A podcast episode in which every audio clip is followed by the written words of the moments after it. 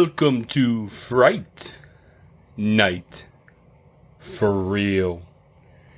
And welcome to episode 5 of the Yesteryear podcast. I'm your host James and I'm here with my co-host Beth. What is up, everyone? How you doing today, Beth? I'm extremely tired, but I'm here. How's your week been so far this uh, since the last show? Really long. I had a couple exams this week that I finished up school wise, and now I'm ready just to enjoy the weekend. Or next week. I guess it's Sunday. yeah, right. Any updates on anything? Any grades come out or anything like that? Anything good? no, not really. Nothing good. All right. All right. Well, as I alluded to in the intro, we're doing Fright Night this week, and as usual, I'm really excited to do this review. I am. Uh, it was a bit of a toss up to which movie we were going to do this week. I knew I wanted to do a vampire movie, but it was between Fright Night and The Lost Boys. Uh, I found out that a friend of mine that does another podcast was going to cover The Lost Boys, so I settled on Fright Night. Uh, speaking of the other podcast, I'd like to take this time to thank Jimbo and Terrence of the Tragedy of Cinema podcast. In an effort to expand our audience, I have been reaching out to other podcasts to see, you know, about like collaboration projects, general assistance with making the podcast better. So, one of the shows that I reached out to is Hillbilly Horror Stories. It's hosted by Jerry and Tracy Pauly. Um, I also reached out to Shoes, Booze, and Tattoos. It's hosted by Jessica or Jess Walters. Uh, they're two of my staple shows, and I highly recommend both of them. Uh, they were all more than happy to give me some pointers, as well as listen to the show for some general feedback. So a huge thank you to to, to them and pretty much anybody that uh, that responded back. But uh, now back to Jimbo. Jimbo went a step further when he saw my post about wanting some help and decided he uh, he said, "I'm going to take you under my proverbial wing." So he reached out to me about the show, and he discovered that our two shows are very similar in content. So basically, you could say we give the meat, and uh, their show gives the potatoes. Oh, good. That's a way to that's a way to think of it. So I've been listening to the uh, binge listening, you could say, to the tragedy of cinema. It's a fantastic show where we detail talk about the movie itself. Jimbo and Terrence give the behind the scenes aspects of the film, discussing topics such as the film's like the camera, the film that was used, runtime, uh, all the way to little known facts and Easter eggs about the film. Uh, most most of the stuff just not stuff that most people know. So what I'm going to do now, I'm going to play their promo, and I really ask that you look them up and give them a five star review as well as listen to them because it's a quality show. Um, I know you have not had a chance to listen to them yet. I'll definitely give them a listen. but I want you to Yeah. um, for real. Check them out. So here comes their promo, everybody.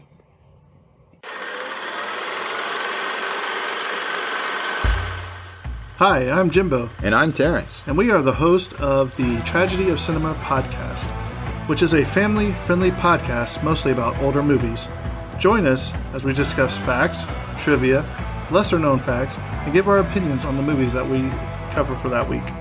Simply go to your favorite podcast app or program, search for The Tragedy of Cinema, and hit that subscribe button. Thank you for your support. And that's a wrap on this promo. And, cut.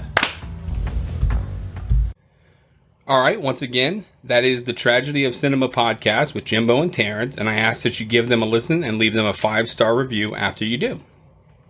So, now back to Fright Night. It was released August 4th, 1985, and it recouped about two thirds of its budget the first weekend it was out. I see you nodding, you're shaking your head. yeah, no. It did. It topped out grossed about 25 million, which is not a bad haul. Uh, it runs about an hour and 46 minutes, which to me flew by. But uh, how about you, Beth? Uh, no, it dragged on completely. Like, like, absolutely too long of a movie. There, it was unnecessarily that long. I'm upset. Man, it, we'll see how this one goes. it's going to be uh, even and Ozen, I think. Um, it's billed as a horror thriller, but I would have to throw in comedy there as well. There's plenty of dialogue and interaction that makes you laugh, and not just as a segue to the next scary scene. For me, anyways. So you're telling me that you didn't laugh at all? You didn't laugh at Evil Ed? Nobody made you laugh? I mean, it's. I can't remember, and uh, like, there's too many. There's too much bad to highlight the good things. I mean, I think Ed was a funny character some of the time, but sometimes he was just obnoxious, like the kid you want to punch. All right. Let's get into it. Fright Night is, to me, it's an 80s movie at the core. It had all the elements of an 80s slasher movie, but played on the cinema history of vampire lore. So it told who they are, what they are, and most important, how to defeat them. So having a character like Peter Vincent in the movie showing his older films only helped to meld the old with the new. So the name Pete, Peter Vincent, excuse me, is a play on Peter Cushing and Vincent Price. They're both classic horror movie players. So the film was written and directed by Tom Holland. So you're actually able to see the fluidity of the story from his eyes as the creator and the director. The story is a cross between a vampire movie and a story of a boy who cried wolf. That's what he said. Oh wow. So the story was developed to focus more on the character's relationship and less on special effects. That being said, you can clearly see that the special effects that were used were iconic for the time. In fact, and I'll get into it a little bit later, after other special effects artists saw this movie, they were contacting the special effect artists of this movie and being like, "How did you do that?" Like they like the melting part, and well, you of course we'll get into it and everything like that. Right. um, in fact, though, most of the nine point five million dollar budget was spent on special effects. so, where he didn't want it to be one that depended on it, it definitely had them in it. Richard Edlund Edlund was the cinematographer for Fright Night, and he had just recently finished up Ghostbusters. Oh really? hmm That's interesting. He even brought some of the props from the movie, and uh, we'll talk about that later as well. So, so how does it begin? As always, we start off at the beginning of the film. So there's not a delay, a lot of delay in the start. You It- want to talk about the trailer? oh, let's go ahead. I'm sorry. I wanted to mention the trailer, especially this time, because I actually liked the trailer. I Oh. thought it was very interesting how they set it up. I didn't know it was a vampire movie based on the trailer. Actually, I thought it was about Ghost because the cover of the DVD thing, it looks kind of ghost ghost like. Oh. It's all like faded. Um, I gave the, the trailer an impression score of three out of five actually, and I, I thought it was pretty interesting. I mean, a horror movie it looked it looked appealing. Not how the action movie went though, in my opinion. But yeah, we can jump right into the movie though. Oh, I'm sorry, I I missed that part. Um, I like the cover because it actually uses, and we'll get into that as well. Um, the imagery on it that you're saying looks like a ghost with the giant mouth is actually in the movie. Um, it was a part that they it was like a, a very last minute addition. And it turned out to be like one of the staples of the movie. Like when, when people saw that part, they were like, Holy cow, did you see that part? Oh. Um and then they decided to make it the cover art as well. So the movie scrolls into Charlie's room with the TV show Fright Night starring Peter Vincent, who's played by Roddy McDowall. It's playing on his TV. Charlie Brewster, played by William Ragsdale, is engrossed in a makeout session with Amy Peterson, who's played by Amanda Bearse. So during during this, Amy finally decides to get into bed with Charlie. Uh, he happens to be glancing out the window though and catches two guys next door carrying in what looks like to be a coffin. I like this part for the simple fact that you see the one guy is like using like two hands to carry that coffin, and one of them is literally just using like two fingers. So it's already kind of demonstrating what the character setup is for me. Um, he grabs his binoculars and watches them carried into the basement while getting while Amy is getting pretty pissed. Um, Yeah, I thought that was kind of strange actually, because like he sits there and he sees this happening, and as she like kind of walks by him, why he didn't like immediately be like, "Oh, look out the window," waited for her to get on the bed, and then was like, "Oh, Amy, you got to to see it." I thought it added into like the fact that he just just disrespect towards her, completely Yeah. disrespect. I mean, to the point to where she storms out of the bedroom. right? Um, he does chase after her, and they run into Charlie's mom, Judy Brewster, who's played by Dorothy Fielding, and she lectures them on the value of couples having fights before marriage. And uh, she does also inform us that the house next door was finally sold to a man who f- apparently fixes them up. Um, during this entire scene, Charlie is preoccupied with looking out the window so much that he basically blows off Amy I mean, Again, again. yeah, and uh, Amy storms off, and she's like, bye, Charlie. Yeah, at, at the start of the feel, the movie, I definitely felt kind of bad for Amy. Definitely at the be- at the beginning. Right, because it's like she's finally putting herself out there, and then he just completely just gets engulfed with something else, and Yeah. she's like, "Oh, okay." so a bit of a shot to the uh, to the old self esteem, I would I would assume. Um, we do cut to the to the next day at at the school with Charlie talking to Ed or Evil Ed, played by Stephen Geoffreys. He's complaining about a pop quiz in trigonometry. Uh, Amy comes by, bumps into him, and completely ignores Charlie beckoning her. yeah, I, I didn't have a good impression on Ed because he goes, "That's the point to a pop quiz, Brewster. It's supposed to surprise you," and I was like, "Man, get out of here! You're not funny. That's Oh. stupid." Point of a pop quiz supposed to surprise you, dumb. Ed it's like the comic relief, man. He is. Well, he had a bad starter. Right, You don't have any weird friends like Ed that run around. I'm not. I I bullied those kids in school. Oh, Those were the kids I put in lockers. so did I. so so Amy's pretty pissed. Um and she you know she physically shows it to him by just ignoring him completely. Upon returning home, Charlie runs into an attractive woman who is looking for the house next door and he directs her where to go. Charlie asks his mom if she had met the new guy next door. She says no, but advises that he also has a live-in carpenter. So you know, they're once again putting up the ruse that they're there to fix up the house, that maybe they're just, you know, two guys that, that go fixing house to house, have a live in, whatever. Um, later that night while studying alone, Charlie does hear a woman scream. And it's, it's a real short scene. Like he's studying, she screams, and then we cut to him being at a burger joint. yeah, Um, Amy comes in to discuss their relationship. It's apparently been a couple days. Um, and she's like, "Oh, I'm so glad we're gonna get back together, and I really do love you," and blah blah blah. And Charlie gets distracted by the TV again, telling him more murders in the area. yeah. He just gets up and walks off. he just gets up, I would be pissed. and she's completely put out by it. Um, And then Evil's also suddenly there. Like, yep, Like, just oh, what's up? yep. Ed tells Charlie that not only are they dead, but the heads were chopped off. Yeah, I thought he was kind of kind of creepy. Yeah. At that point, I was like, maybe maybe he's the murderer. so Amy mushes a sloppy Joe in uh, Charlie's face uh, for for blowing her off, and he just she just dubs out again. Which he deserved. now this is where my favorite line of the movie comes from. Ed says, "Oh, you're so cool, Brewster. I can't stand it." I, Yeah, I did think that was funny. Because he just his laugh is just oh, it's yeah. just it's so funny to me. Oh, you're so cool, Bruce. I just like that line, and it just. I'm pretty sure that again, once again, another line that I used to say as a child, annoying my three older sisters.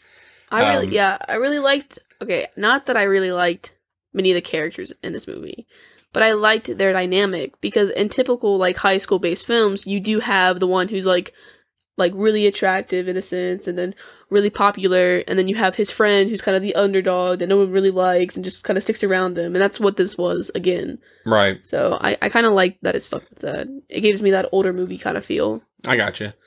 I got you. And yeah, and, and it develops it. It's not just, oh, hey, these people are thrown together. You kind of see, and they're not necessarily popular. They're not necessarily this, that, or the other. Right. You can see that they are just friends. They're not trying to, in the remake, they really tried to make it as if Charlie Brewster was like somehow jumping social status.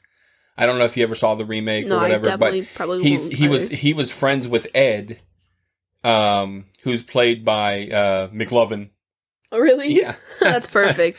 um, and he's basically he starts dating a, Amy, a girl who's out of his social class.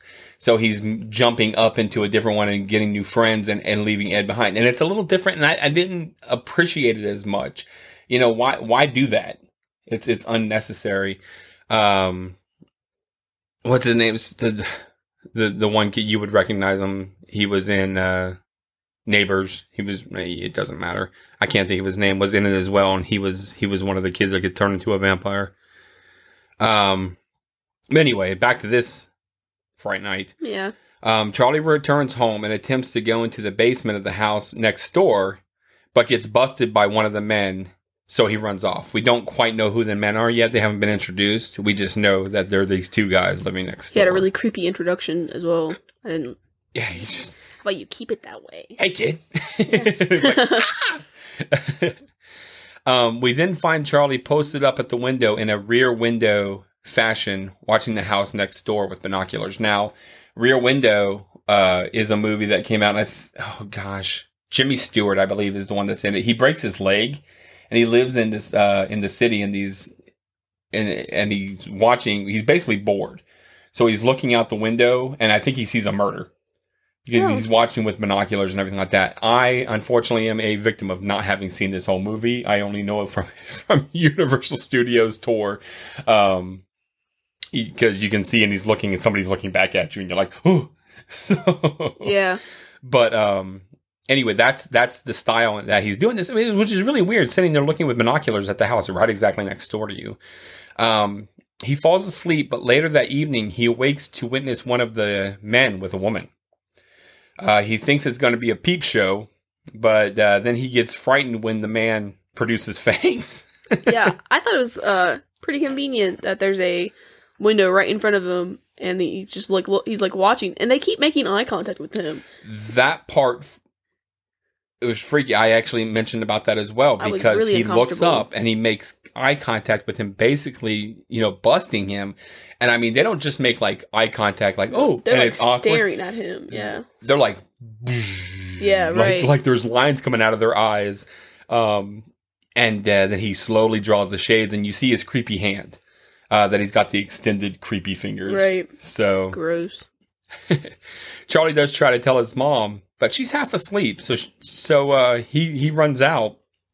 I don't know what he's running out to do. I mean, what do you uh, throughout the whole movie? I mean, up until this point, I guess you could say I don't quite understand the character. He's definitely the boy next door, but what do you think you're gonna do? Right.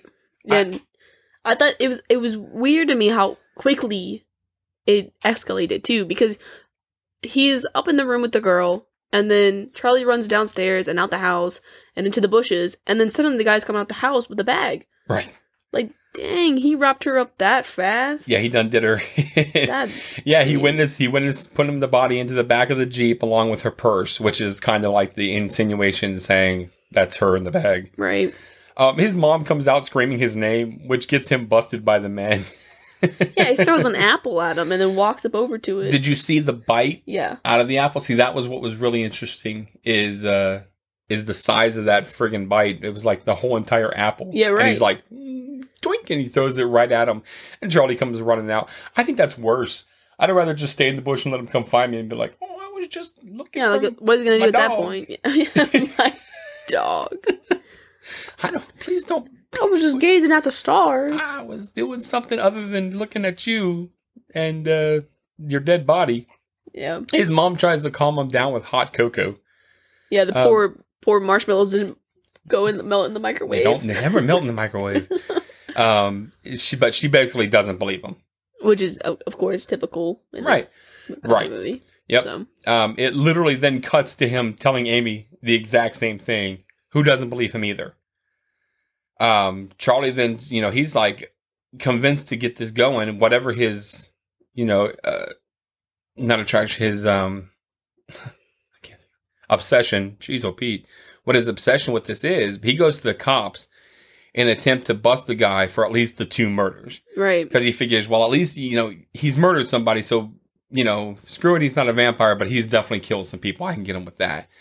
Um, this is when we're formally introduced to Billy Cole, played by Jonathan Stark. Uh, he is the quote unquote live-in carpenter who, um, he uses Charlie's ranting of, of vampires to get the cop to believe that Charlie's just some crazy kid.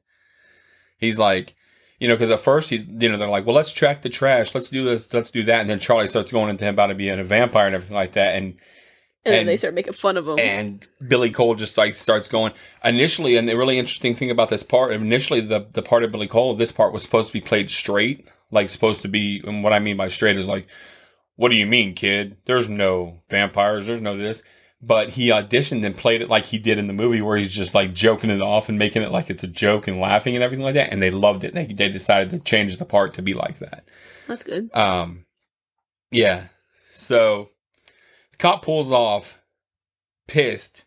Billy Cole comes out onto the balcony, and Charlie realizes that it's getting late and getting dark. Uh, this is one of those all alone moments that I've spoken of in prior episodes. And this is what scared me more than anything about the movie. Uh, once again, the situation where no one believes you and you're made to look crazy.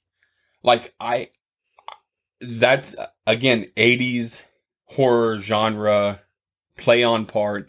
You're trying to tell your mom, you're trying to tell, you saw it. I mean, he, he saw the fangs. He's not crazy. He saw it happen. Right. Then he sees the body. He saw that woman who now showed up dead. All of this is coming two and two. Even if it's not a vampire, whatever, pretty sure that this guy is involved in killing somebody and nobody believes you. I thought it was interesting too because as a fan of true crime, I see a lot of uh, like I listen to a lot of podcasts that are like they talk about murders, and most of the time people go after low profiles, uh, i.e., uh, um, prostitutes, and that is what the first lady that he saw in the blue dress Mhm. was, and they say that on the TV. So I thought it was interesting that they tied sort of that into the movie where he's not going after just random people; they're low profile people, people Right. that aren't going to be missed in a sense. So I thought that was interesting. Yeah, that they- on. Smart. Yeah It's a smart way to do it. smarter way. Yeah, it just it just added a layer to the movie. Yeah. So Charlie realizing it's getting dark, and you know now that he's a little freaked out because Billy Cole is out there staring at him like, "What are you gonna do?" You know. So uh, he uh, speeds off to Evil Ed's house and tells him of the vampire situation. So Evil pretty much tells him what the rules are for protecting himself from the vampire. After getting eight dollars. Right. Yeah, this is where the rules of how to combat a vampire come in. Um, Ed is totally being sarcastic to get the eight bucks that Charlie promised him, but he does actually get it right, and that, that's what's really cool is that uh, this once again melding the old with the new. If you watch a lot of old vampire movies, you know you've got the crucifixes, the crosses, you've got The holy water. holy water, you've got stake in the heart, you've got the reflection, you've got a bit of um, garlic. Yeah, and glamour. You know, glamoring somebody or mind a little bit of I don't want to say mind control, not on necessarily the other humans, but there is a, an aspect to it. Yeah. Um, and Ed kind of goes into it, and it and it turns out to be true. And I, I really like that aspect that they didn't try and throw something new, um, like other movies do. Yeah. I mean, in a sense, yes. Twilight. I just don't like. I don't like that it immediately pans to like the next scene is um like he like the last scene says oh and don't invite them in. They can't be invited in. And the next Right. scene the mom is like oh come come downstairs meet the neighbors. Yep. and it's invited him in. And he makes a big deal about oh couldn't have come over if your mom hadn't invited me in.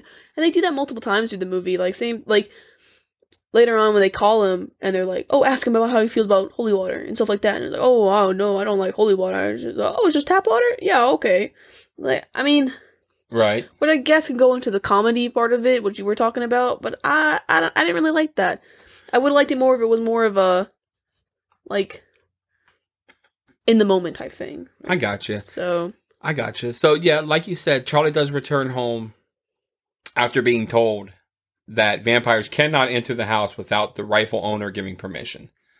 Um, he does return home, puts his defenses up in his room, nails his window shut. Um, eh, but he finds that his mother has invited Jerry Dandridge, who is played by Chris Sarandon, into the house. Now he is the main vampire, as we learn. Um, ironically, did you see what he's drinking? A Bloody Mary. Yeah and his mom's just, you know, she's just kind of like a, hoe. And she's like, oh, I hope he's cute. And then she was upset. She's like, oh, I don't know. They might be a gay couple, you know. And she, then she invites him over. I She's don't like, think a hoe. you're never going to see Charlie's dad, so you can imagine that he's not in the picture. Right. And his mom's a little up there in age, and I mean, based on the house that we've seen, it's very kind of like girly and nice, and so I mean, maybe she's just lonely. I th- I thought it was Okay. charming. I All thought right. it was nice. All right. Um, he does tell Charlie, like you said, that he will be stopping by anytime he wants to, as long as you know the mom is okay with it. Which she's all like, absolutely, um, and that he'll see him soon. So Charlie runs back up off to his room, and I like it because Charlie was coming down whistling down the stairs. He's like, Yeah. and then he sees him and he runs back up and he's like tripping up the stairs and everything like that. Um, that night, while his mother sleeps, Jerry comes into the house to basically scare Charlie into keeping his mouth shut. And this is again is why I don't understand why he couldn't just be like, "Yeah, sure, man, no problem. No, I, I've got no problem with that. You're clearly in my house and have some kind of supernatural powers." and your arm, your hands around my neck right now. You could easily kill me. Right. And he even calls he's fool. You know, he's like, What what's your problem, dude? Just leave me alone. I'll forget about you, you forget about me, and I'll, we'll go on about ourselves. But Charlie, he's got to be the hero of the movie. Um, so I just I guess he can't just do that. But while he's hanging out the window, uh, he stabs a pencil through Jerry's hand. And I'm guessing it being wood.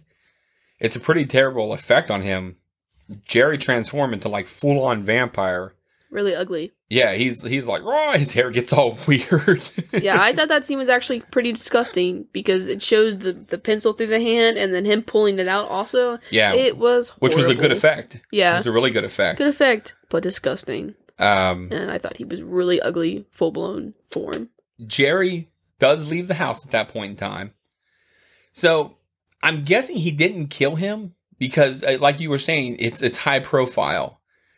Um, he's if he had killed him then, then you would have the cop who had where he was reporting that he was a murderer. No.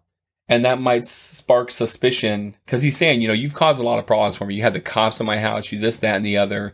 You're you're drawing attention to me to where I don't want to have attention drawn to me. So if he had killed him and not just tried to scare the heck out of him, then it may, you know, draw even more bad attention to him. Yeah, I thought this scene was also kind of. I mean, I get uh, the movie's got to progress, and but I felt like they could have had more of the sense because like he goes in and he thrashes his room. Yes. Like, yeah, he puts he puts, a him hole the, the dang um drywall. The, the yeah that in the closet like the closet's completely destroyed. He says we don't want to wake your mother, Yeah. and then he throws him through the closet. Yeah, the mom comes in and she's like, "Oh, I just had a nightmare," and he's like, "Oh, me too, mom. Let's go to sleep. Get out of my room." And, Right. But like, you you think that the mom would have gone back into the room at some point and just been like, I mean, there was so much damage, and her door was completely smashed up too. Because yeah, yeah. He pulled it up onto it the up on onto the the frame. so, I mean, I would have as a mo- like if I was a mother, I would have had a little bit more questions going on. I got So you. so Charlie sits contemplating what happened and turned on Fright Night, and he gets a call from Jerry telling him that he sees him, and I just destroyed your car, and uh, I'm going to get you tomorrow night.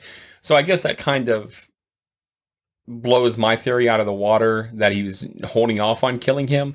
But then again, maybe the the fear of being killed was enough. Maybe he was just hoping that you know, be afraid of me. I'm gonna kill you, and then he's just gonna stay quiet. and Maybe be like, "Oh, please don't kill me." yeah, maybe he's gonna try to reason with him again or something. Maybe I don't know, but Peter Vincent does come on the TV talking about vampires, and Charlie decides that he is the best option to help. So, how do you feel about the movie so far?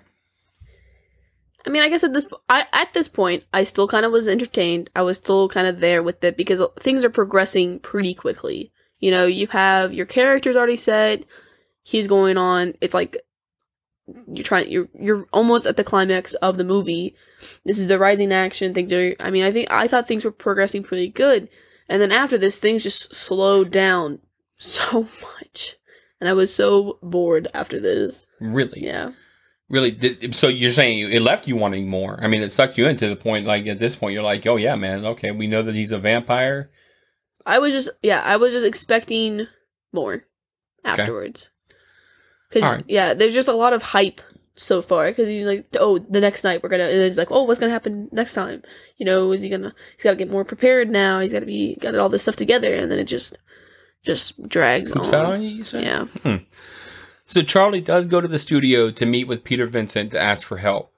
We learned that Peter has been fired from Fright Night, from hosting a Fright Night. or so he says. Well, I think that he was, No, and well, then somehow later- he gets the job. I I think it just happens. I don't I think don't that. Yeah, He said that he quit because he had a bigger thing going on with somebody else to get a movie part. I, I think on. he was saying that to save face. Yeah, I, yeah. I You're talking about when they wouldn't come to see him him. come back. I think he did that and then came because he was tired of it because the ratings were down. So he was like, "Whatever, I'm done with this. I'm gonna go do something better." And then was like, "Well." At the end of the movie, you know, oh, Charlie changed my mind, so we'll get with it. And then he starts talking about other things like the aliens, not just the vampires. Right. So I don't think he f- got fired. All right. That's one take on it. So Um, Charlie does confess what he needs for, but Peter is not having it and drives off. He's like, "Yeah, um, you know how you're a vampire hunter? Uh, I've got a vampire living next to me. I need Yeah. you to help me kill him." And he's and then like, he he even tells him that he doesn't even believe in it. "Right." He said, "I lied." Yeah, I lied. I love how he said it too because it's it's just like somebody sending you're convincing something and somebody's like, "Oh, you gonna help me with that?" He's like, "No, I'm not." Gonna. But you said you would. Yeah, I lied. yeah. Um, Evil Ed and Amy come to see Charlie and find that he is hidden in his room with garlic and candles everywhere. Like he is full on into this, and they're just like, "Wow." See, this is when I started to get lame with the movie because because Amy starts to suddenly support Charlie and is all like, "Okay, well we we can go to Peter and everything or whatever." And, Because she loves him. right, but then she goes to him and tattles on him and was like, "He's crazy. He's gonna get himself, you know, whatever." She doesn't even support. Like she was lying to him right to his face. Yes, because she loves him like- and she wants to help him get past this because she thinks that he's crazy. But so she's trying to fashion a way to help him but get him past this. No, I didn't see like that. Oh. I saw Amy as a jerk. Oh, Get out of here, Amy. Unsupportive. nice. But also, I didn't really like Charlie. I like that Charlie the whole is, relationship was bad. he's making crosses and stakes out of wood. Yeah, she grabs it from him. Yeah, he, he tells him that he plans on going over to, and stabbing Jerry in the heart with the stake. That's murder, Charlie. Yep, that's exactly what she says. She said that's murder. He said, "Well, you can't murder the dead." And he's like, "I'm pretty sure you can." I, I liked that during this time, um, Evil's also like like like laughing like super he's- hard. He's all like, "Oh my god, you believe like, all this?" It's like Fright Night. Oh, yeah. Yeah. so Amy and Ed are able to convince Charlie to wait and see if they can get Peter Vincent to go and help him. So Charlie agrees to wait while Amy and Ed go over to Peter's apartment, which is weird that they knew where he lived. Um, but yeah. whatever. Uh, so they're trying to convince him and to maybe prove to Charlie that he's that Jerry's not a vampire. So Amy pays Peter five hundred dollars to do the deed, basically. Um, so they call Jerry to see if he will agree to the fake test, and he does, but he gives strict rules on what and what is and is not allowed. And that that, like you were saying earlier, that would make me even kind of step back and question and say, hmm, no crosses, even though you're born again, really you can't have a cross, Yeah. and no holy water. What what would it matter? It's water is water. So you Right. you know Which I also thought was kind of like, well, you're kind of going against yourself there because he said that you you have to believe in order for it to work, and clearly they don't believe Charlie or that this man is a vampire. So even if they brought the crosses, like later on in the movie, it even shows Right. they didn't believe it would Right. work. well, So the holy water might have though. Right, but I mean, still, but the cross is wise, Right. that just Uh, goes into what you're saying. Yeah. So he shows up in full on character. Um, Peter does. And they go through with the test, and Jerry drinks the fake holy water. Everyone is all good with the test and thinking it's over. And Jerry is also caught off guard with Amy, assuming that uh, she looks like the painting Right. that isn't. And I I skipped over that earlier. I didn't mean to. Um, when Charlie was in the house with the police officer, he saw a painting. He was kind of like, just going. I'm like, what are you just going to sit there and go through somebody's stuff while you're sitting there? Um, and he's like, Amy. He sees a painting of some lady and res- says that it resembles Amy. And then when Jerry comes downstairs, he sees Amy and says, "Wow, that really does look like her, quote unquote her." And even when the uh, when they're leaving here in a second, um, Billy says, "Wow, it, it does look like her." So she clearly resembles whoever this person's supposed to be. right. Um, Amy and Ed are talking to Jerry, saying their goodbyes, and Peter sees that Jerry does not cast a reflection. He freaks out and gets everyone out of the house, but does tell Charlie that Jerry did not cast a reflection before he drives off. So Billy Cole was like, "Oh, this should be good," but then Jerry steps on a piece of the mirror that broke underneath uh, his foot that fell out of Peter's case when he dropped it. Yeah, see, this scene right before he steps on the thing and Billy's all, oh, this should be good, kind of made me think that he wasn't going to go after Charlie.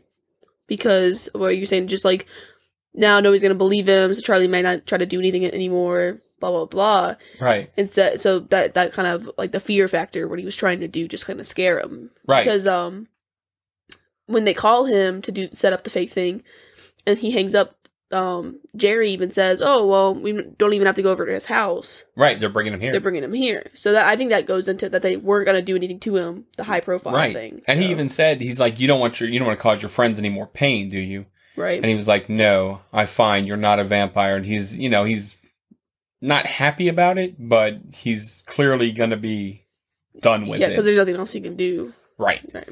Right. And then he steps on the glass. And then he steps on the glass and he's this mirror or whatever you want to say. Um, Charlie decides that they have to take Amy home. And since his car was trashed out by Jerry, they decide to walk. Um, I don't know why they couldn't just borrow his mom's car, maybe? or her bike. She The moped. yeah, the moped. She came over on the moped. Right, Why she no. could have just taken herself home, but No. whatever. Uh, so they're walking her home, and she apparently lives on the other side of uh, everywhere Yeah. because they walk across the city, what seems like a city. it was it was so weird because you, there weren't really buildings. It looked like Mm-mm. they were in a mall parking garage. Is Yep. what it looked like to me. And we're just walking because then they, they there's a convenient um power thing that's just out in the open. so weird. I'm like, what is going on? Yeah, they they leave the comfort of his like little cul-de-sac town, and they end up in like these back alley locations. Um, Ed wants to cut through alleys, but Charlie is like, no way. Ed does cut down an alley and acts like he got bit, and it pisses Charlie off something fierce. which I guess could be the part of the boy who cried Yep, wolf type this, deal. exactly. It's just the boy cry wolf situation uh, for for poor evil Ed. That's why made Um, made me like him less. he does end up getting bitten by Jerry after trying to run away, uh, which was kind of a Yeah. sad little scene. I mean, he's he's just there and he, he's like, you know, they're not going to pick on you anymore. You won't get beat up anymore. You won't be this freak. You'll be. I know what it's like to be a freak. So he decides to go ahead and let him bite him. Um, and it's just sad that he played on his on his weakness that way. To me, it always made me sad. Poor poor Ed. I feel bad for his character because he just seems like a real freak, and and everybody, you know, even his friends kind of treat him like trash. well, he acts like oh whatever. Ah, Act like trash, be treated like trash. You can be funny in some senses, but he still had that kind of like school shooter vibe about him, and I would not be on my friend list. they do hear him scream, but they think it's him messing around again. Charlie wanted to go after him, but Amy's like, "No, it's it's it's Ed being screwing around. We're not going to sit there and play these games all night." Um, but then they see the power box all smashed out. Right. Um, and they realize they're being hunted by Jerry. So they end up sneaking into the back of a dance club and attempt to escape. I wanted to mention as well because you always do. Um, the golden f bomb was dropped by Ed in the alley. Now, here's what's weird about that. Now, then this is the reason I didn't bring it up. Oh, This is a rated R movie. oh, does it get say multiple times? It, I didn't hear it anymore. I, yeah, I heard it only the once. It's it's it, he says screw you Brewster and he says and yeah that's when he says it um and I I was actually going to mention it and then I was like wait a minute because of the previous scene the topless scene I said oh wait a minute this That's isn't right. PG-13 That's right. and I looked it up and it's sure as anything is R well, so either way, I wanted to mention it. I appreciate you mentioning it um it is just the one time that he says it so um I don't remember anybody else even really cussing in the movie No, really, it Mine was just just evil. that one scene There was a lot of s words dropped that I heard by Ed. yeah that's but- about it Yeah. Um, so they duck into the dance the dance club, trying to escape from Jerry. Uh, Charlie does call the police, but they don't believe him. While this is going on, Ed, who is now a vampire, goes to Peter's apartment to kill him, but Peter uses a cross to fend him off. Oh, it was so disgusting too. I hated this. Eh, How it's all meaty on his It's forehead. all meaty and melty and like skins on the cross now. Yeah. And, oh, it was gross. Um, Ed runs off and jumps out the window to escape him. Now, I'm guessing that what this plays into, because Amy later, when P, um, when Peter holds up the cross, is also affected by it, but he has no effect on Jerry. And he says you have to have faith. You have to have serious faith to affect me with these crosses. So I guess low level and new vampires maybe still even if you don't have as much faith it, just the idea of it they have faith in it themselves so it affects them maybe Yeah. Yeah. um, we cut back to Charlie and Amy in the club where Charlie decides to call Peter for help again since the police don't believe him. Um, which, again, I, I would think that if you call the police and you're like, hey, this guy's trying to kill us, we're stuck in a club, don't bring up the point that it's a vampire. Yeah. they might be a little bit more prone to coming and helping you. Um, but I guess since his name is probably on some list, it's a smaller town, so maybe they're like, this guy calls talking about this guy trying to kill him. We're not having it. We're, we're done. We're no dice. Yeah. Um, while he talks to Peter, Amy gets entranced by Jerry and ends up dancing with him, seemingly under his spell. Yeah. See, this is one of the moments that I meant dragged on. Because this goes on for a good while. Their It's- little it's- little dance thing. Yeah. And I was like, I don't want to. I'm so uncomfortable watching this. I don't like. I didn't like it because these kids are what like 16, 17, Something like that. and he's like old. I, I was just really uncomfortable. Well, the- hold up, hold up, hold up, hold up, hold up then. 16, 17, and he's old, so it's not okay. But if he looks young like Edward Cullen, then it's okay for him. But that doesn't seem. Oh, those scenes. that's- Look, listen, this scene went on for like five to six minutes. It was so long. That's unnecessary. Oh, the dancing, it's magical, and wow. No, I hated it. I give you that, but And that's he's all not, touchy that's on not her. because It was gross. so if he was younger, it'd have been okay. If I'm he not was saying if younger he was younger, look- it would it would would have been okay. He's still a vampire. It was still old to me. Wait, he looks not even. so like, then what's your what's your take on Twilight? He's he's what a hundred and something something years old, and so it's it's it I mean, okay it's or also okay? kind of creepy. It's very creepy. He's a he's an old man But I'm not. But none of those scenes went on for like 20 minutes. I don't know. Some of them scenes did seem to go on for a while. Him Right, sparkling at the ah whatever. I don't know. It just went. It was just too long. Same. Th- oh, but same thing with the running through the alley scene with um Ed. Yeah, He ran for like a good like three minutes, three to five minutes. it wasn't that long. It. It felt that long. It wasn't. and that's my point. It felt long, and it was unnecessary. I did like that during the dance. How Amy's hair got all crazy for some reason. Yeah, he like takes off her head headband. It's like an afro all of a sudden. Her hair gets huge. Um, it's all big and bouffant. Yeah. So uh, Jerry tells Charlie to bring Peter Vincent to his house if he ever wants to see Amy again. Uh, Charlie does attempt to rescue Amy from Jerry, but they get separated when Jerry tears up two security guards. Eh, Which I thought was dumb because he sits there and he tells, or Charlie's like, "You're not gonna kill me here. There's too many people around," and then he starts murdering people, just starts slashing them up, and I'm like, man, what is going on? that, that- you know that's a really that is a good point. Yeah, he, exactly. he he does. He's clearly wanted to kill Charlie and Peter because they know his secret, but then he turns into kind of vampy and kills two people in front of everybody.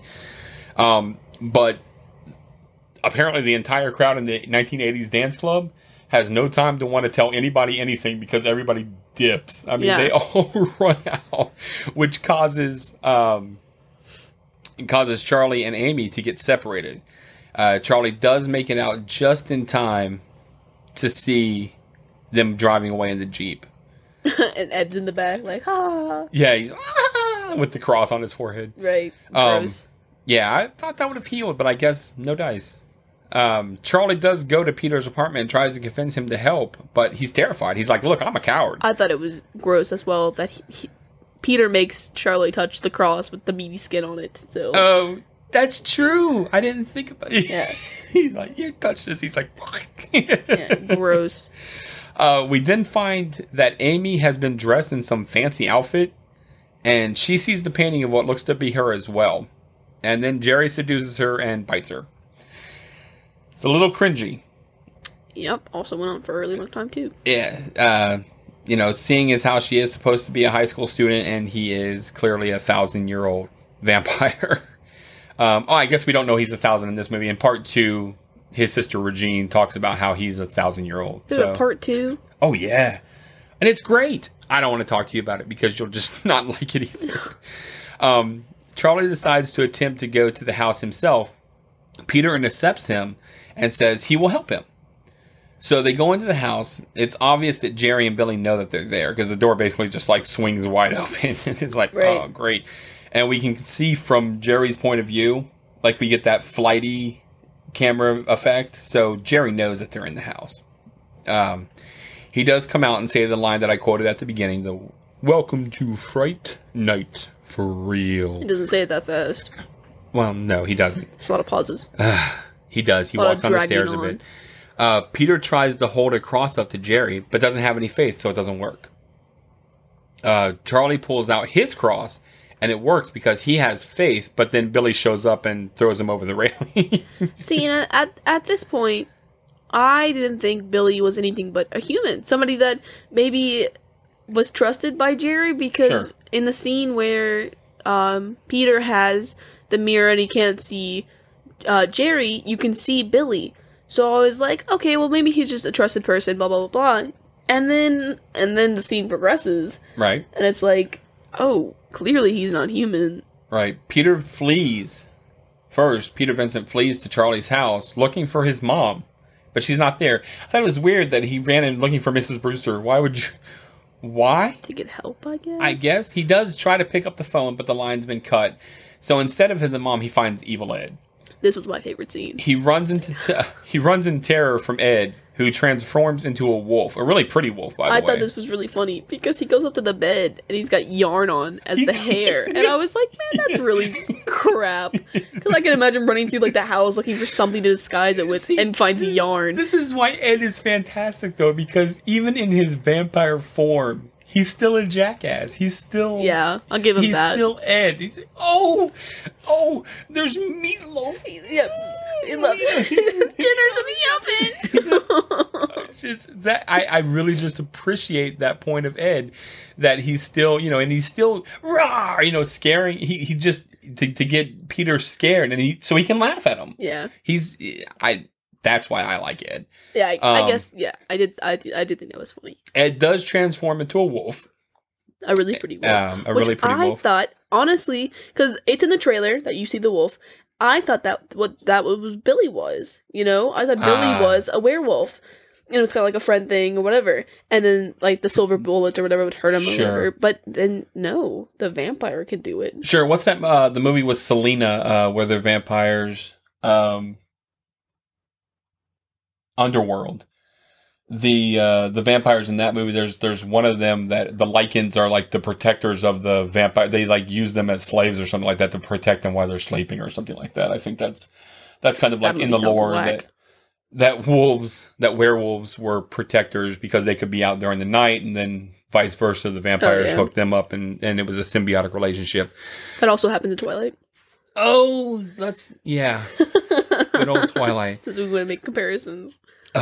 So Ed as a wolf lunges at Peter, and Peter uses a uh, a broken piece of the table to impale him.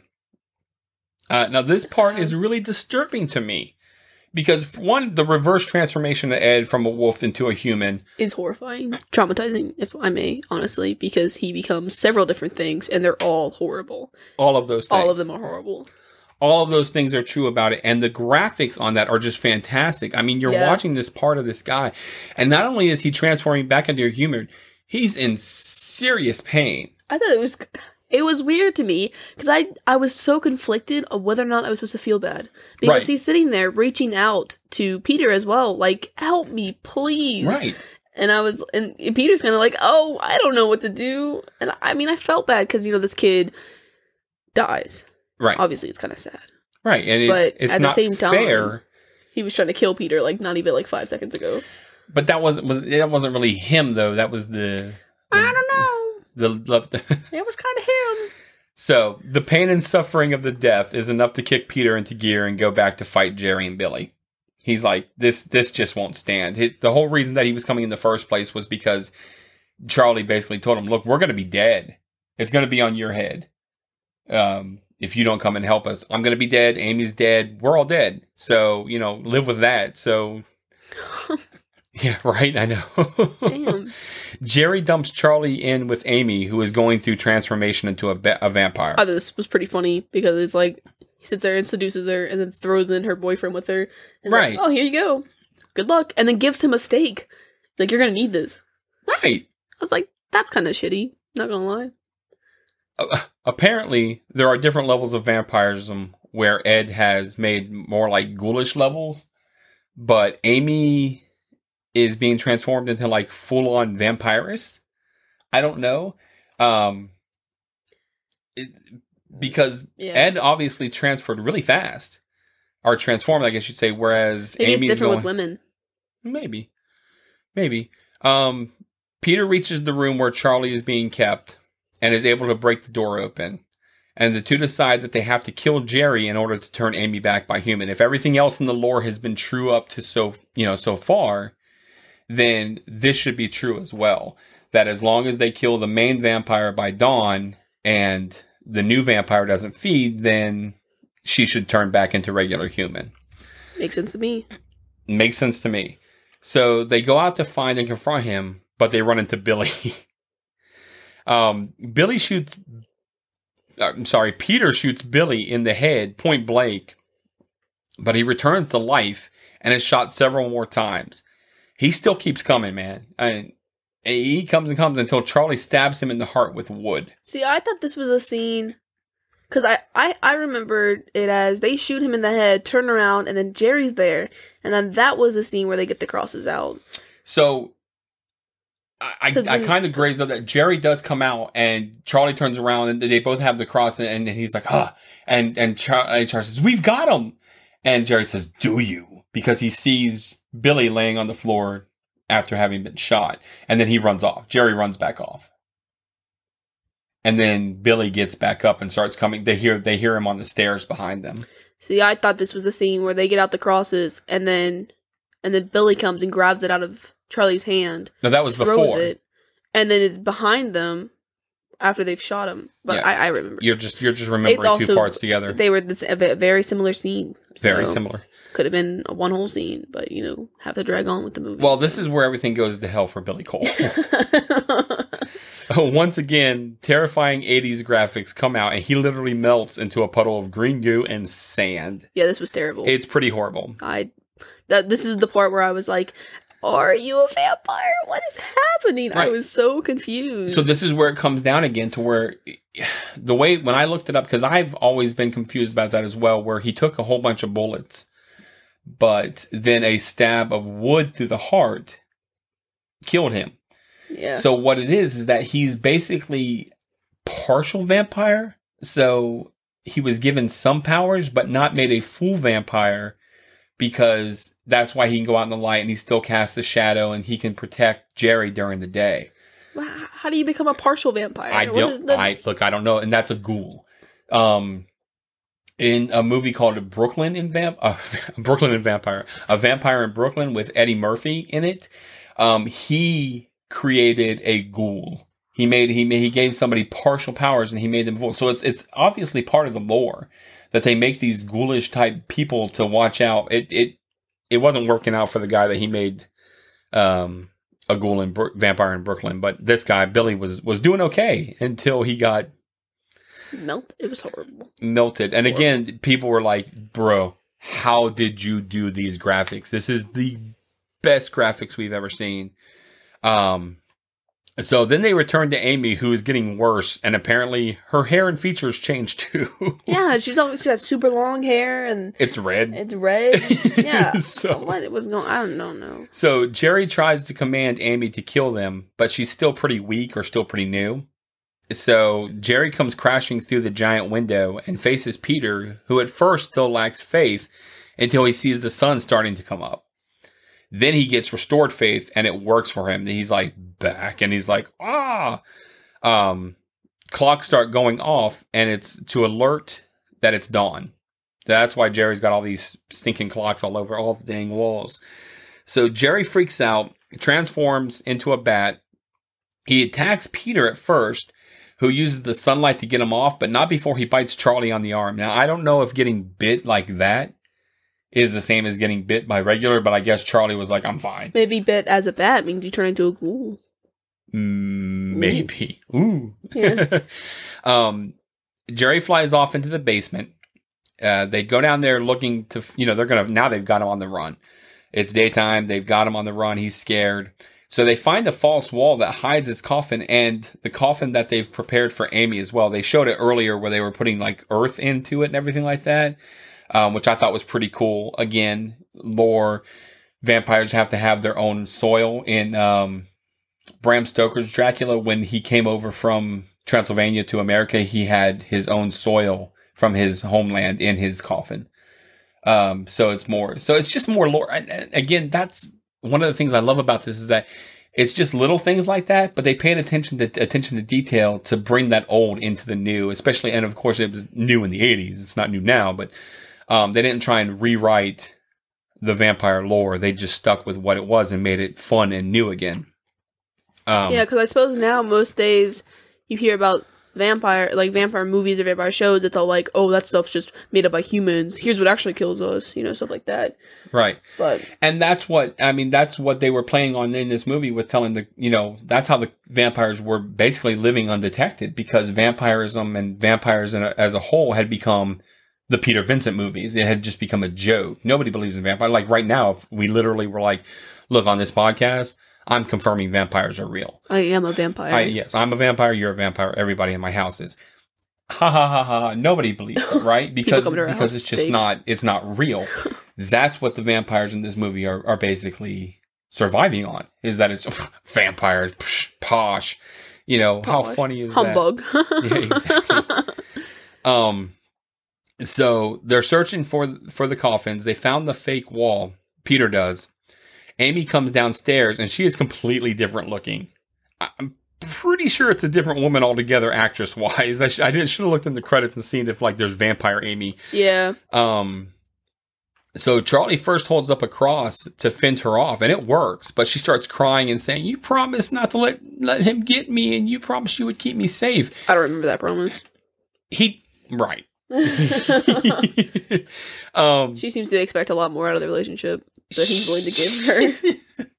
she hears him drop the cross, and when she looks up to attack, she has a wildly huge mouth full of teeth. Yeah. This is the part that I'm talking about. That there was something made for it, like shark mouth is basically what it was. This is the part that's on the cover of the of the Fright Night DVD, and it was even the artwork of the. Uh, You know, when you go to the movie theater, you see the artwork for the movies coming out. and the- the Oh, that's little- her on the front of the DVD? That's that that image of her with the shark mouth. Oh. I thought that was a man. No, it's her. You can even see like if you look at some of the other little shadow uh, clouds, like you'll see like the bat head is in there Oh. and everything like that. Yeah, That's it's, kind of interesting. Yeah. it's a nice way to do that. um she does attack Charlie, who deals with her while Peter gets the coffin open because it's been locked from the inside. Um, he does get it open and stakes Jerry, but he misses his heart. I'm guessing because Yeah, it seems to be more on his shoulder. Right. Right. Um he stands straight up. Jerry does out of the Yeah. coffin without which is a cool effect. He just he's just like ah and he's just like like straight up right out of the coffin. Um Jerry chucks the stake, knocking a piece of blackened out glass out of the window. And Charlie sees that. Which apparently outside it's like the holy lights outside, Well, I mean the sun was coming up. right? But I mean, So it, it seemed like the only angle of this basement was like there was no houses around it. It's just the sun was completely everywhere. Instead of there weren't right, but they go around on the whole thing and open up every window, and it's not like oh well this stream's a little bit lighter than this stream that's over here. Like this is the side that's facing the sun. Every side was like this is the side that's facing the sun. do you go in a lot of basements? Then you don't know how the Yeah, light comes I- in. I know how lighting works. sunlight is everywhere. It's omnipresent. Okay, oh. Sunlight is everywhere, and and they were in. A, it was a very sunny day, Oh, okay. Sunny uh, morning, actually. sunny morning. Yes. So- Um, as I was saying, Charlie sees this that the sun is coming in, Magically. and he starts breaking all of the windows to allow sunlight into the basement. Um, Jerry is trapped and looks to be defeated for a second. So he wants he goes to try to get into the other coffin, but Peter closes it, and his look at Peter is just like you. Like he's just he's exactly he's done. um so Jerry looks to attack once more until Charlie rips down a huge blanket, revealing a full open window that blasts sunlight all over Jerry. I thought this was kind of interesting that as Jerry's like dying in a sense, he calls out to Amy. Yes. Yes, he is blown backwards into the wall and erupts into fire. He calls out to Amy, but Charlie is able to subdue her and keep her from going to him because she was going. Yeah. And it was like, you I- want her to burn with you? I wonder if like she was gonna cover him so he could escape, something like that. Like, oh, sacrifice yourself with me, or maybe a thing where he could draw power out of them. Like, give me your life force to heal me myself as like the head vampire. Something I don't know. Well, Either way, he burns and then basically evaporates into nothing. yeah, it becomes like a skeleton dancing on the wall. and, Yeah. yeah, it's horrible. Yep. Amy is is uh transformed back to normal. Short hair Amy. Short head, regular faced Amy. Uh, the trio hug it out, and everything seems to be back to normal. Uh, we close on Charlie and Amy once again making out on his bed while watching Peter on Fright Night, um, who seems to have gotten his job back. So either, I guess he went back to work for them, or they hired him back, however you want to say it. Um, in part two, Regine is a special effects actress or whatever you want to say, and she's replacing him on as the Fright Night host. Maybe he dies. So no, he doesn't die. Well, maybe he's too old to do anymore. I don't know. Either way, I don't think he got fired. So he is now showing other types of movies, like you were said at the beginning, that are not his own, um, like space movies and stuff like that. Charlie gets up and turns the TV off, and as he crosses back, he glances out the window and he thinks he sees a pair of red glowing eyes in the window. Were they red? I thought they were yellow. They were red. Um, Amy's like, "Did you see something?" And he's like, "Nah." And you know, goes back to her. They kiss. That's the end. And you know, is it the end? Because it pans out the window slowly, and you hear once again, "Oh, you're so cool, Brewster!" As it pans out the window. so, initially, um, and it's it's not part of my tr- my uh trivia here in this one, but initially there was going to be a part two, and it did have Evil Ed in that house. Yeah, like, alive? he didn't die. He didn't, which would have been really weird Well, of how they would have done that. But He didn't melt. He was just naked body on the floor. assumably, assumably, the mother got off work and came home and Saw her son's and friend. saw this guy stabbed out on the. I mean, how do you explain that? Because Yeah. it's still murder, and he looks all normal. It's not like he looks wolfy anymore and has a thing on his head. He got all cleaned and, and fresh again. Mm, maybe, uh, maybe they took care of it before she got home. Ate some meatloaf. I don't So know. what, she's- what what happened was I came home in my in my mom's bed. He was there with a yarn wig on. so I stabbed him. he became a wolf. I promise. yeah. No, that, I mean that's. I guess that's an interesting theory. Like maybe he got like he uh, came back to his senses, was able to get the stuff out of his chest, and after like resting for a little bit, ran off, and then was the one in the house. And then that's why they have him talking at the end. Which is why there was going to be a part two initially, and the part two was going to be him. That would have been. I I would have been okay with that. I suppose. Ugh. So I mean, I wouldn't have watched it. what? what are your overall thoughts of the film and the experience? Um, I- I mean, it was kind of lame. wasn't that interesting. Didn't really keep my my my attention. I mean, visually, it's all bland colors up until the sun at the end, which reaches everywhere apparently. Um, but I- I mean, I like the nightclub scene. I mean, that was kind of fact, not- didn't like the not them dancing, just the fact that the night, the setting. I, like the setting. It was a very different. It was contrast. Could you feel the '80s oozing out of that club? Yes. Oh my gosh. Um. Would you recommend it to a friend? No. Ugh. I liked the only thing I, I would give props to this movie is their their special effects Uh-huh. and the the layers to the movie. There were a lot of different things going on that you just had to be paying attention to. Did you have a favorite character? Charlie's mom. Uh, can we can we give it to Ed? I guess we can give it to Ed. I give it to Ed. I say Ed's my favorite character. I say he's the best character of the film. He's the, I would give him the funniest character, Yeah. but I would still beat him up if he was around me. I would punch him until he stopped making comments that were stupid. uh, did so? Your favorite scene was the basically at the nightclub without the dancing. No, my favorite scene was Ed with the wig and the Oh, bed. That was my favorite scene. He looked like Raggedy Ann. He's a Raggedy Ann. I think it's funny because I mean, of course, why would she have had a wig anyways? Why- But yeah. the fact that they decided to put a wig, like he's like Mrs. Brewster, and you can clearly see it's like, why would her yard. hair? Look yeah, like it looked like yeah, yeah. yeah. um, we do our rating film with Cal's moves, best of five, zero to five. How many do you give? How many moves do you give Fright Night? I guess 1.5 out of five. I guess. I'm gonna put it up there at f- four. serious? Yeah, it's look from my point of view in the 80s. You have that I can off the top of my head think of Fright Night and Lost Boys. Those are the two 80s vampire movies that I I think there was Lair of the White Worm, which was really weird. That's a great title. dude it was really weird movie. A really weird movie. I can't even and it, i can't even ex, i can't even explain it. I, I think i saw it twice eh, in my life and that was enough and i think i had to go to therapy afterwards for some, some of the some of the scenes that were going on. There literally was like a giant white worm and there was vampires and all kinds of weird stuff I don't know. I mean, even not comparing this to other movies, like current day movies, it's just the fact that it was just so long and there were too many pauses and it just dragged on. And I, I as a person who doesn't like to sit still, yeah I don't like. I don't. I don't want to watch it. well how do you feel about it with it being like in, in vampire lore like do you prefer this vampire versus other vampire movies that you've seen how do you feel like this against um, like a twilight i mean when you've I got mean, you can't compare things to Twilight. That movie's on its own But pedestal. It's kind of. I mean, blech. but I mean, growing up in my day and age, the 2000s, the movies that I've seen vampire wise are obviously that kind of like.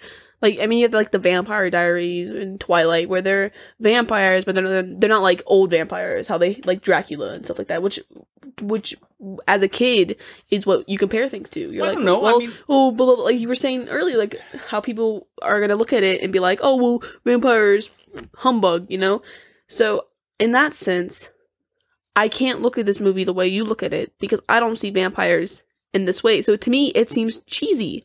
The fact that they were sitting there like, oh, get garlic and get everything, like he was making fun of them. That's who I would have. that's I mean, that's me. I would have been ma- making fun of you. He came at me and you said, oh, there's a vampire next to me. I would have been like, oh, make sure you get some garlic, ha ha. ha. But because that's not real. And then the fact that that's, I mean, that's what killed them. So it was like, okay, well, I guess. But even in the Vampire Diaries, they had to have sunlight rings, otherwise they'd burn up in the right sun. but that's why it was progression it was progression so it was like oh well here's more to it. That's why when you saw jerry out where you could look at his hands he had a ring on. And i thought that's what that was a sunlight ring. And then it t- turned out oh no. He's just fancy. fancy. Yeah. So i mean i would have liked a more of a higher like i, I would have liked progression. Because after you know so many years i mean th- i just would have liked more out of it. The fact that it was like oh well crosses and holy water and blah blah blah it just seemed kind of lame I got you. All right. All right. I won't beat you up on it too much. All right. So a bit of trivia. Always the fun facts. I love to throw in the end. A Fright Night was the first vampire movie to spend one million on special effects. Spend. You can I i mean that's just it, it shows I think so too. I think that it's got for a They're movie that, that wanted to have character, uh, you know, pa- character progression over special effects. I think that it really, really put it took the time, put put the work in on the special effects. It was the guy that they hired. I think that's another thing that goes into it because I mean, if you're gonna compare to something like like the newer, the Vampire Diaries when they were stabbed, I mean, you had the smoke coming out of it, you know, like like with the pencil scene where he had like steam coming out of his hand, everything Yeah. melting away, but they didn't become horrible demon looking things. They still looked like normal people in a sense, but these they became like full on goblins, and it was horrible. They were Yeah. so ugly. I hated them. so. Disgusting. A puppet that was created and rejected for the Ghost Librarian in Ghostbusters. You know, at the beginning of Ghostbusters, when the ghost goes, have "Ah!" never seen that movie. Well, everybody else know when I go, ah, they're gonna know what I'm talking about. um, it was too. It was considered too terrifying for a PG-13 movie, Too too terrifying. so it was repurposed into the burning vampire monster at the end of Fright Night. The same people that worked on Ghostbusters, like I said, worked Yeah. on Fright Night, so they still had it. So they basically were like, well, "We'll just use this." It looks like a vampire. We're it's in the corner. All it's got cobwebs on it. Like, dust it off, and now you're gonna burn. Um, Fright Night was the most financially successful horror film of the 1985 summer season, and it was the second highest grossing horror film of 1995. Behind, you know what it was behind? And it's not a Tom, Tom Cruise movie. It's I don't even know that he had a movie. I don't even know what I would know. Nightmare on Elm Street 2, Oh, Freddy's wow. Revenge. Yep. That movie was the number one grossing horror movie. Those movies traumatized me as a kid. that movie, part two, is is, Is that- friggin' weird. Is it This the one where with- she has to go through the bed to get her son back? No, it the it's first one? it's the one where he uh Freddy, it's his revenge and he basically is coming back as the real kid. It's where it's it's the it's the one where the kid is up against the wall and Freddy cuts himself out of it. He looks in his mouth and, he, and the eyeball is in his Oh, mouth. right. Oh, yes. Yeah, it's that one. He shows up at the party and like catches the bushes on fire and some kid's like, "Here's a beer," and he's like, "Man, you're Man, dead." if- that would be a good. I, I, those movies have their pros and cons as well. Truth. Gosh, So Charlie Sheen auditioned for the part of Charlie Brewster. You know who Charlie Sheen is? maybe no. I don't know. You'd have to compare it to an actual person. Like, I mean, an actual like fictional character. I don't do actors like that. I'm trying to think of a movie that you would have seen with Charlie. Sheen. Charlie Sheen. He's on uh, Two and a Half Men. Nope. He's the guy that always said winning for a long time. Like everybody was saying that for like 500. You're just looking him up real fast. Yep. That's oh, I him. I know who this. I think I know who this is. He looks. Oh yeah, yes, I know who this is. Okay. Once you'll know who all the once we do more episodes, you'll know who all these people are because they'll come up in other movies. Um, but Oh, he's kind of attractive young. uh, yeah, well, that's before the cocaine. or during the cocaine, cocaine and, and just before it took effect on his face. Um, Tom Holland, the director writer guy, thought that he Charlie Sheen was too action hero-y, where William Ragsdale was more of your boy next door, and that's what he wanted. So he was just he was just too much. Yeah, Charlie Sheen, Wolverines. He was in a lot of different things, but he's he's a good actor. I I, I think he has. He was in Wall Street. He was in a whole bunch of different movies that I really enjoyed. Um, you, you just you know you live long enough, you see yourself become the. I think that's what uh was said in Batman: The Dark Knight. It was uh, if you live long enough, you you live long enough to see yourself become the the villain or whatever it Yeah. was, and and that's literally what happened. I mean, he just he was a really good guy, really good hero, and then Hollywood caught up with him, as often does with a lot of people. Yep. Uh, Charlie's 1966 Ford Mustang actually belonged to the writer director Tom Holland. Huh. That beat up looking car. Yeah, it looked like it was white and trying to be painted. It red. looked like he had a lot of bondo on it. Is what it, that Yeah. stuff. I think that stuff keeps your car together. Um, although William Ragsdale and Amanda Bearse play teenagers, in reality they were 24 and 27 years old at the time of filming. Huh. So that's why they look as often as as was done at that time. Um, you had older people playing high school students, which is why when I got to high school and I still looked like a kid, I was like, "What the heck? I still look twelve. Yeah, that's also how I felt. Why do I still look so Feel. young?" I look at these people in these movies, and they look like they're old enough to be drinking. Meanwhile, I look like I should be on a playground somewhere, and it's just because they had older people playing them, so that makes sense. So, is there anything else you'd like to add? Um, yeah, go ahead and check out our Truffle Shufflers group. As always, I try to look up um if there's a quiz for which character you are from this movie or any of the movies we review. And there is one. It's not from BuzzFeed. It's from Quotev, but I mean, same difference. Um, I took the quiz before we started, and I got Ed. Um, I love that you got Ed. which I feel like you are also going to get Ed. I am Um, Ed. I feel like, yeah. I I mean, I'd rather be Ed than anyone else from this movie if we're gonna put it out there like that. Yeah. So some Jerry. you I to be would- you want to be Jerry?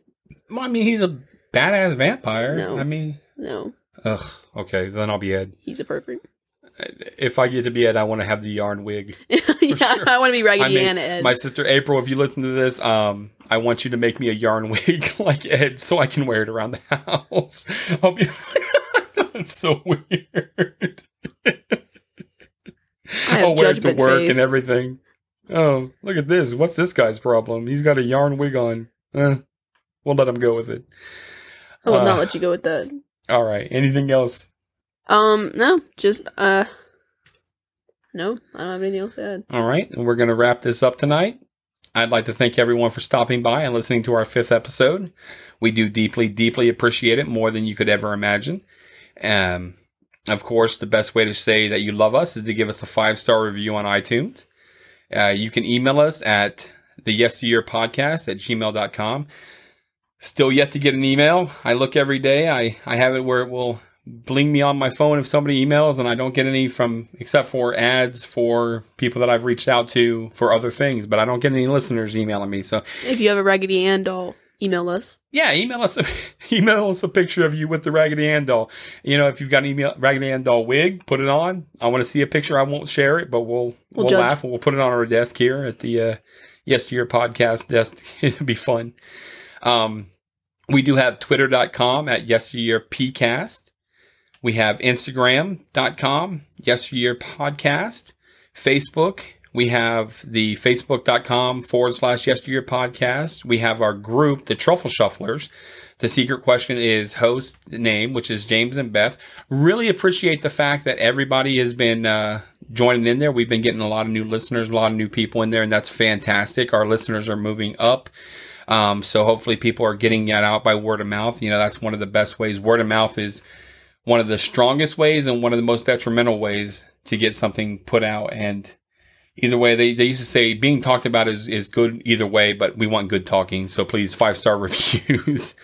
Yeah. Um, our website is yesteryearpodcast.buzzsprout.com. Our Patreon, if you'd like to support us in a different way, is www.patreon.com forward slash the nostalgia group. I had to look up how to spell that myself, so if you do, it's okay. A shout out, of course, to Greg Revan, who does our music for us. Um, if you've been on Truffle Shufflers recently and you've seen the artwork, the chicken, I did not draw that. Tabitha, my daughter, did, and she wanted me Oh. to put that on there. So that's Bob the chicken, and he's he's representing the group right now. We'll probably get a little bit something else here. Um, but other than that, I don't have anything else. So, as always, we love you. Uh, Um, I I wanted to mention that I do try to when I, when I do the thumbnail art that I look up um scenes from the movie and I base it off of that. So it'd be um as like a little Easter egg to try to look it up and see which ones the movie scenes are based off. Like our thumbnails are based off. If you just look look up the movie, go to images, and then try to guess which one I based it off of. Oh, I got you. When you do that, you that's how you do it. You Yeah. look up the the thumbnails from the movie, and then that's what yeah, you base because while, while very it cool. is us, it's I try to do us in like the movie clothing and Right. during, like the scene in the background. like in Beetlejuice, I was the guy who had the shrunken head. yep, and uh, yep. And then in uh, Legend, I was the unicorn, which was epic. Oh, awesome. It's epic as Tom Cruise. Rip. Not yet. He's No, not dead. he's not dead. Oh. Oh my So gosh. Anyway. All right. As I said, we love you. Love And you. Yep. say goodnight, Beth. Good night, everyone.